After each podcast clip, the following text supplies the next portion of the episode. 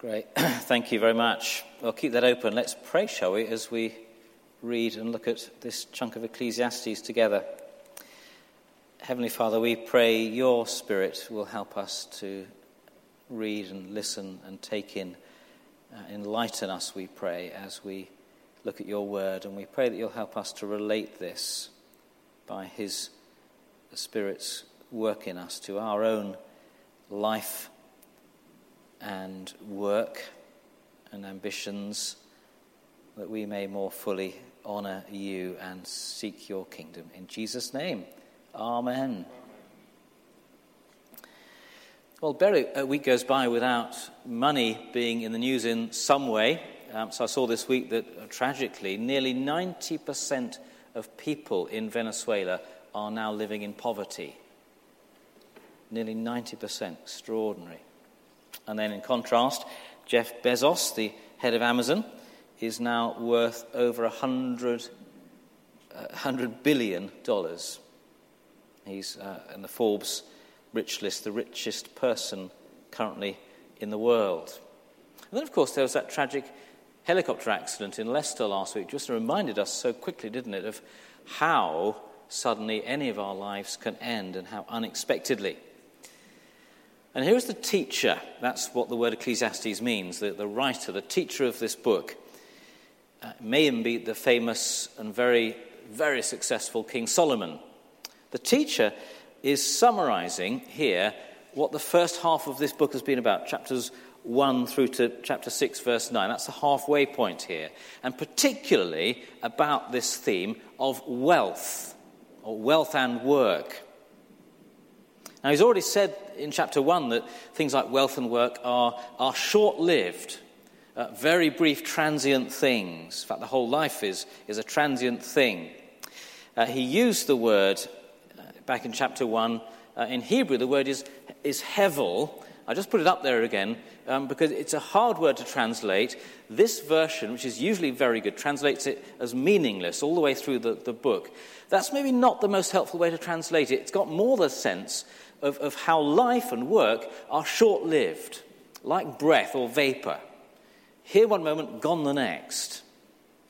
Um, so it's not a, um, a metaphysical, philosophical term. It, it's really about how short our lives, our human existences are. Like vapor, like breath.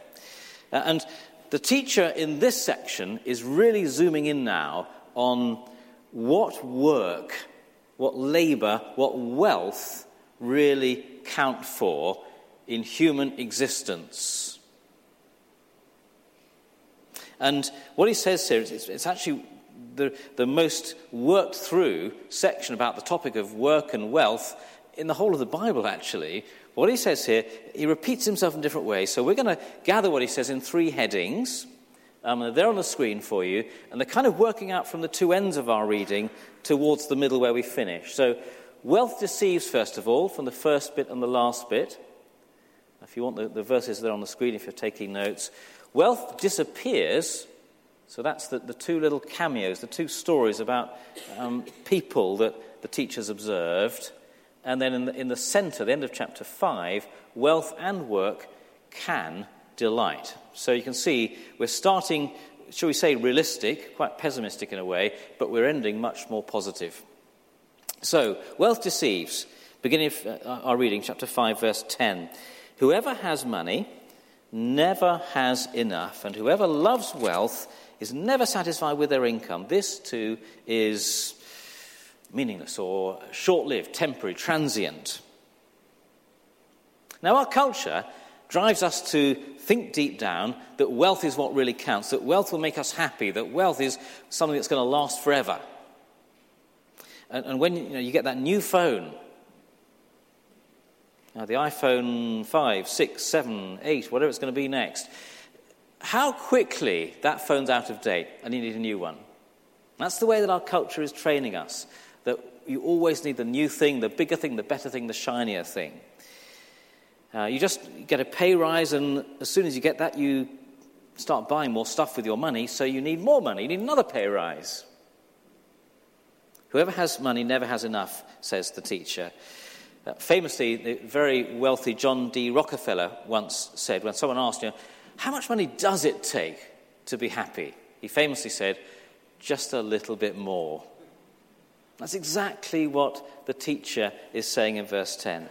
And that's the first reason. We're actually going to pick out all together in our first two headings seven, seven kind of little quick summary points about why wealth is so tempting, so deceptive, and so um, transient as well. There's the first one in verse 10. The more you have, the more you want. That's the kind of simple principle. The more you have, the more you want. The second one is in the next verse, verse 11. As goods increase, so do those who consume them. It seems to be that the teacher's saying here um, that the more you have, the more you find people that you end up having to support financially. He may be saying uh, that your family grows, you have mouths to feed at home, children. He may be saying when people hear that you've got lots of money, you suddenly find you have lots of friends that want to get to know you and benefit from your money. Um, so, either way, you know, whether, whether it's just families growing or whether it's you've won the lottery and you've suddenly got lots of friends, the principle number two, the second danger with money, is this that the more you have, the more other people want it. The third danger is in verse 12. The sleep of a laborer is sweet, whether they eat little or much, but as for the rich, the rich man or woman, his or her abundance permits them no sleep. It's not clear there if this is the principle that when you have lots of investments, business portfolios, properties to look after, you, you have so much stress and worry you can't sleep at night, or simply because you've stuffed your belly so much you physically can't sleep. You're kind of rolling over in your bed, unable to digest that food. But it's the same principle either way, isn't it? And again, could, here's our, our third simple principle here in verse 12 that the more you have, the more you worry. The more you have, the more you worry. And then we're going to jump just now to the end of our reading, chapter 6, uh, and verses 7 to 9. But the teacher also talks about the appetite for satisfaction, the desire for wealth. That's the particular thing here. Wanting more money. Uh, he said, Everyone's toil is for their mouth, and yet their appetite's never satisfied. We've kind of seen that already. always wanting more, however much we stuff ourselves with. Then he says in verse 9, the conclusion better what the eyes see, seems to mean there, better what's actually under your nose, what you have already got, in other words, what's in your hand, we might say, than the roving of the appetite. It's almost like the kind of what we would say um, a bird in the hand is worth two in the bush. It's better to have and enjoy what you have than always be wanting what you don't have. So that's our fourth simple principle. The more you want, uh, sorry, stick it up on the screen if we could, the more you want, the more, thank you, the more you want, the more unhappy you are. So be happy with what you have, because the minute you start desiring other stuff, you will not be happy. Now, Jesus said in Matthew chapter 6, verses 24 and 25, that we cannot love both God and money. And that's really what the teacher's saying hundreds of years before Jesus here. If you try and love money and then try and shoehorn God in somewhere, you will not be happy. In fact, you physically cannot do that. You must, he says, not you should love God, not, but you cannot love God and money. It's not just foolish to try, it's impossible. You cannot love both God and money. And if you love money, as we've seen, um, the more you have, the more you want. The more you have, the more people want it. The more you have, the more you worry. And the more you want, the more unhappy you are. So, do you get the sense of the teacher here? He's saying, isn't he, very clearly, and I think very importantly for you and me in our materialist culture, don't go that way. It will not satisfy you. Uh, there's a painting um, by a, a Belgian artist, I think, which is called The Moneylender and His Wife. And it captures what Jesus was saying about you cannot love God and money, because um, on the left there, there's the moneylender, and he's counting his coins. He's got a lovely shiny coin in his hand. He's clearly doing pretty well in business and uh, looking to expand. And there on the, on the, other, the right is his wife, who she's actually got a, a Bible open. And she's trying to read the Bible. She's trying to love God, as it were. But can you see what's happening? She's distracted, isn't she, by that shiny coin in her husband's hand. And that's the artist just telling the story, really, that, that you cannot love God and money. You've got to choose one or the other. If it's going to be money, make it money. But it won't make you happy. But it's going to be God, make it God. And don't be distracted. So, what a vital warning the teachers give us tonight that money deceives. Don't trust it. Don't love it. Don't invest yourself in it. Don't follow it.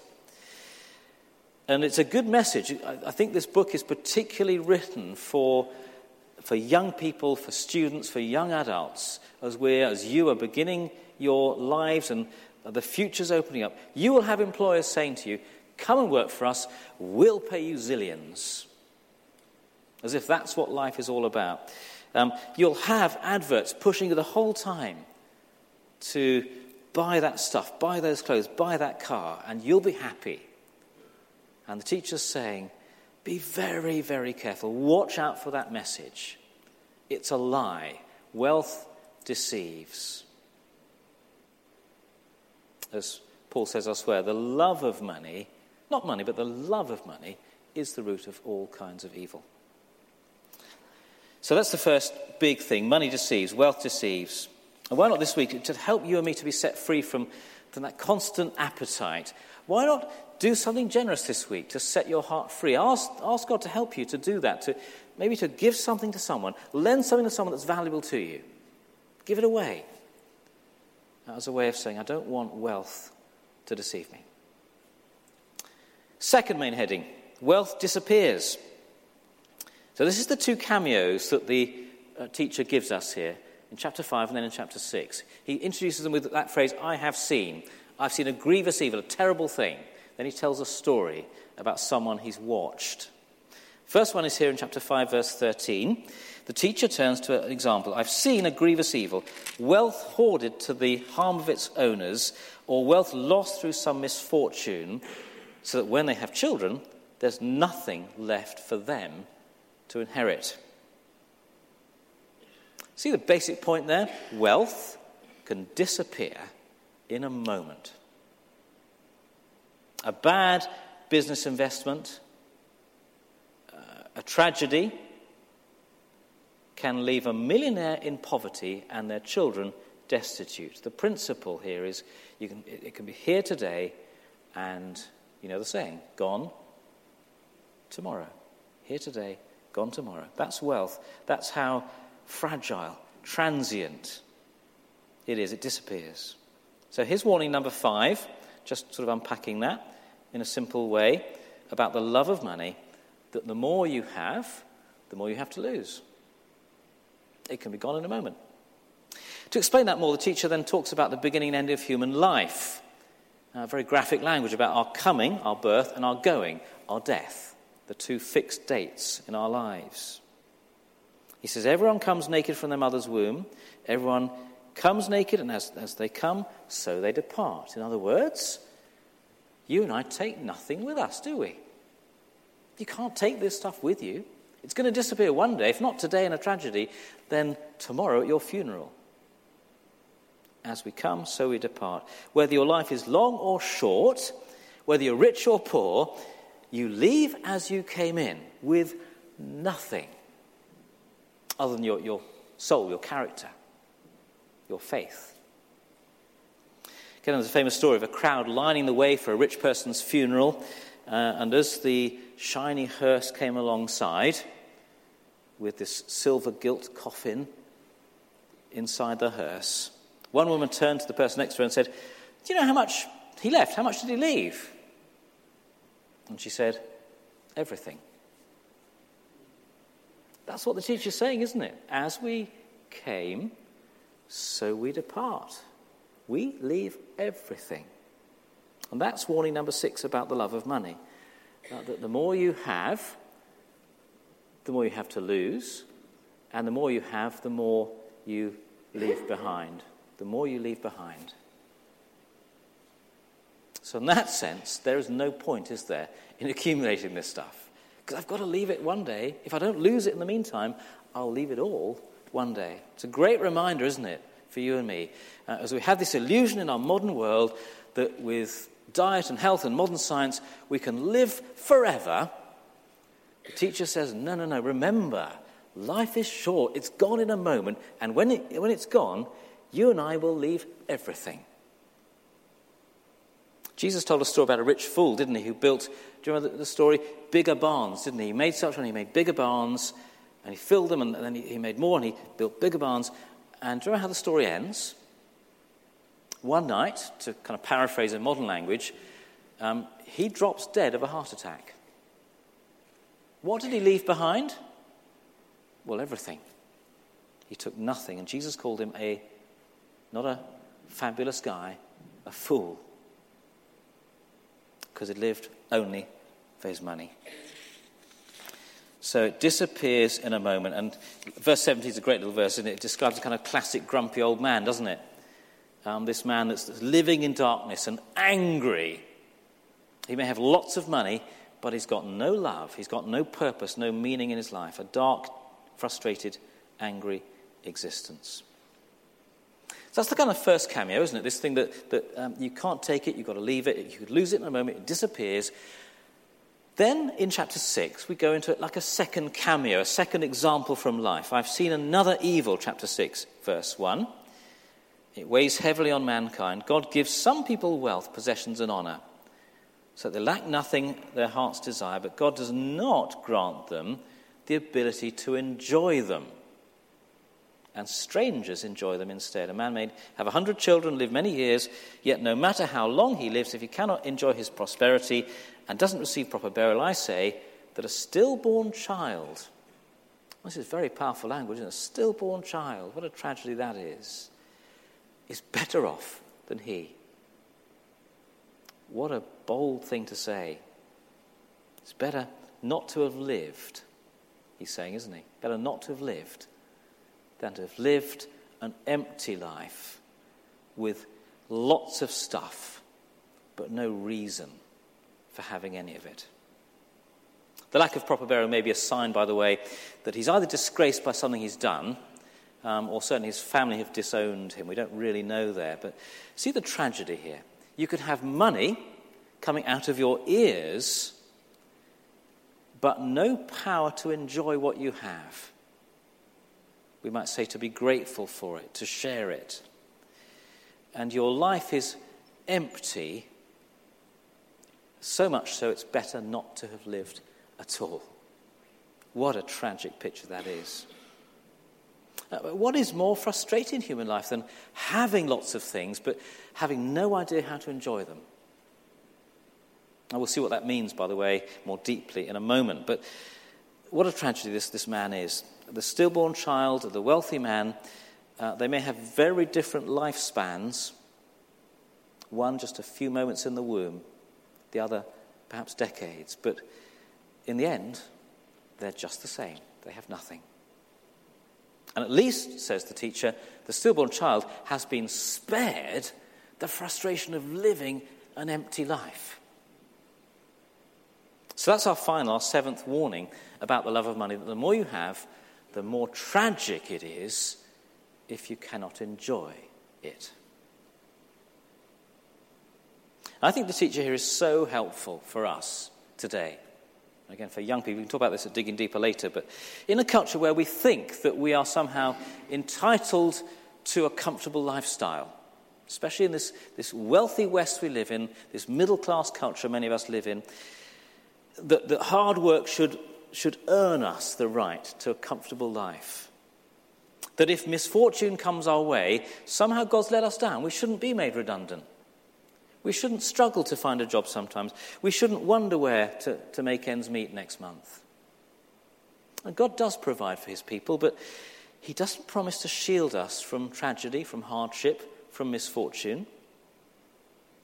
And wealth for all of us will disappear one day when we die.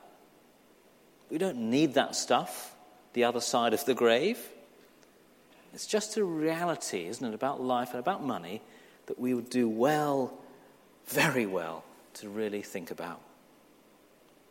In a culture that idolizes long life today, you know, with our fitness machines and our diet regimes, that we can live a bit longer, please will you hear the wisdom of the teacher tonight that life is in the end short.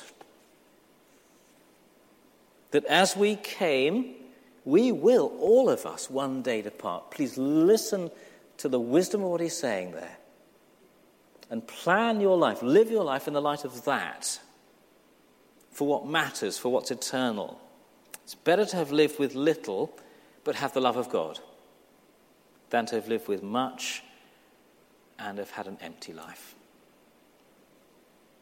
So, you'll be pleased to know we're now done with the two quite hard bits of teaching from the teacher tonight, haven't we? We've now seen that wealth deceives us, and that's a reality. Wealth is also something that disappears in a moment. Let's now be more positive and look at the last section about wealth and work. And here's the positive thing that these things can delight us as well. Verses 18 to 20 of chapter 5. Because we're asking, aren't we? Well, is there a way, if we listen to his wisdom, to avoid being like that angry old man of verse 17? And the answer is yes, there is. Verse 18 This is what I've observed to be good that it's appropriate. Actually, the word there is simply it's good again. It's good for a person to eat, to drink, and to find satisfaction in their toilsome labor under the sun during the few days of life God's, God's given them. He's not being negative there. He's saying, in the short life we all have, it's good if we can enjoy these things. Moreover, when God gives someone wealth and possessions and the ability to enjoy them, to accept their lot and be happy in their toil, this is a gift of God. He finishes off by saying verse 20 that uh, this person, he or she, they're so content in God, in what He gives, that they seldom reflect, he says, on the, day, on the days of this life, because God keeps them occupied with gladness of heart. We don't think too much, if this is us, about how short, how frustrating life sometimes is in this fallen world, and it is because we're so full of gladness at what God has given. Here's the positive spin on work and wealth. The teacher's hinted at these things before a couple of times, but here is really unpacking it. Life may be short, but it can also be fulfilling if we know God. Life and work can bring satisfaction if I do them not for me, not for more, but for my Maker. If I have the double gift from God, you see there are two gifts he's talking about here in this little section the gift of good things from God, all good things, says James, come from heaven. And secondly, the gift of the power to enjoy them. By which he, he doesn't simply mean the, the, the ability to drive a sports car at high speed and enjoy the, the thrill of that that may be thrilling, I don't know. He means the ability to, to be grateful for what we've received, to, to put it in its context in life, to share it with others, which is what these things are meant for. To live life and the good things as God means. Double gift. Good things, the power to enjoy them. So the positive words that he's been sharing in this uh, little section, they really pile up, don't they? These are positives from the teacher. He says all these things here. I've observed this to be good. Life can be good. It is good, he says, to eat and drink and be satisfied. God gives good things. And God gives also, we've seen the ability to enjoy good things. All this, he says, is a gift of God. How much giving and goodness is in those few verses? And then he says, God fills that person with so much gladness of heart that they almost forget the tough realities of life at the same time. Joy is found only when we first know God, the giver. Now, it's not a good thing, as the Bible keeps reminding us, to worship the gifts instead of the giver. We so often get that confused and we think about all the good things we have and we focus on them, we love them, we idolize them because we've forgotten the second gift we need, which is remembering the giver. enjoying these things as gifts, as not things that I deserve or am owed, but as gifts from a good, giving God. So, again, if you're taking notes, uh, do just jot this down 1 Timothy 6, verses 6 to 10. It really does seem as if Paul in 1 Timothy is reflecting on the teaching here of Ecclesiastes, because this is what he says 1 Timothy 6, verse 6 Godliness with contentment is great gain. For we brought nothing into the world, and we take nothing out of it. But if we have food and clothing, we will be content with that for the love of money is a root of all kinds of evil. Contentment. That's the attitude of heart, the gift that we in our culture so need to learn, to ask God to train us in. Contentment. Grateful for what we have and released from the appetite, the desire to have more. We're called to contentment. And anything else the teacher's been saying than being content will make us unhappy, will leave us unsatisfied, joyless, whether actually we're rich, because rich people can be uncontented too, or poor. So, why not again this week just train, ask God to train your heart and mind to be grateful in every moment, every day. Start your prayers perhaps each time you pray this week with thanks for the simple things, perhaps, and the big things. The answered prayers, the little gifts, the friendships, the relationships, the love. And if that's us, we then become like the person here at the end of chapter 5 of Ecclesiastes happy in my work and heart full of joy and gladness. And just one last kind of thought on how this relates to us today. What about God's family? I think there's a call here to be generous as God's family, because what he says to individuals applies to us as God's people too, I think. When he says to us, You are very foolish if you hoard money, that's a good message for a church too, isn't it? Let's not hoard money. Let's be generous with what God's given us. Let's share it. Let's not envy churches who have more than we have, but let's see what we can do to be grateful for what we do have and to give it, to share it with our brothers and sisters. Remembering how short this life is, but how glorious eternity in the kingdom is in comparison. So, as I wrap up now, uh, forward again to 1 Corinthians chapter 15. Paul celebrates there the hope we have in the resurrection of Jesus. He says, without the resurrection, everything is pointless, everything is vain, everything's empty, life is indeed short.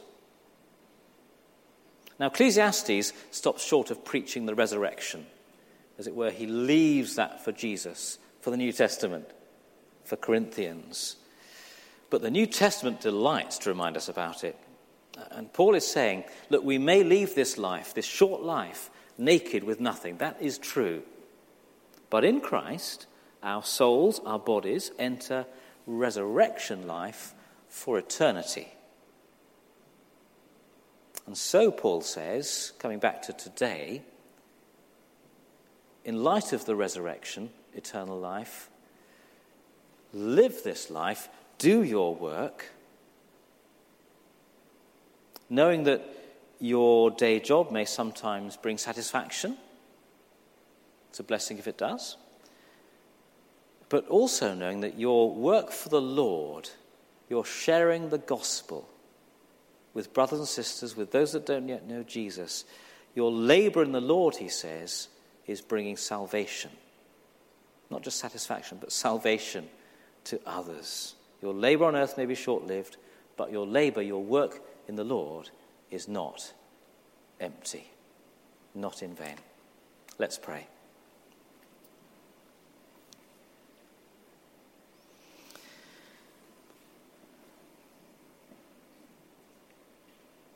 So, Lord, we pray that you will help us each to hear your challenge tonight from the teacher, to recognize honestly how deceptive wealth is, how our hearts are so drawn to it, to recognize honestly also how short our lives are and how whatever we own disappears in a moment.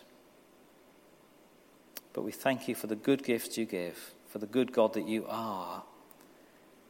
And give us the wisdom, we pray, to live grateful for what you give, sharing it with others, and above all, to live working not just for what this world can give, but working for eternity, laboring in the Lord, sharing the good news of Jesus and of his resurrection with all who will listen. We ask it in Jesus' name.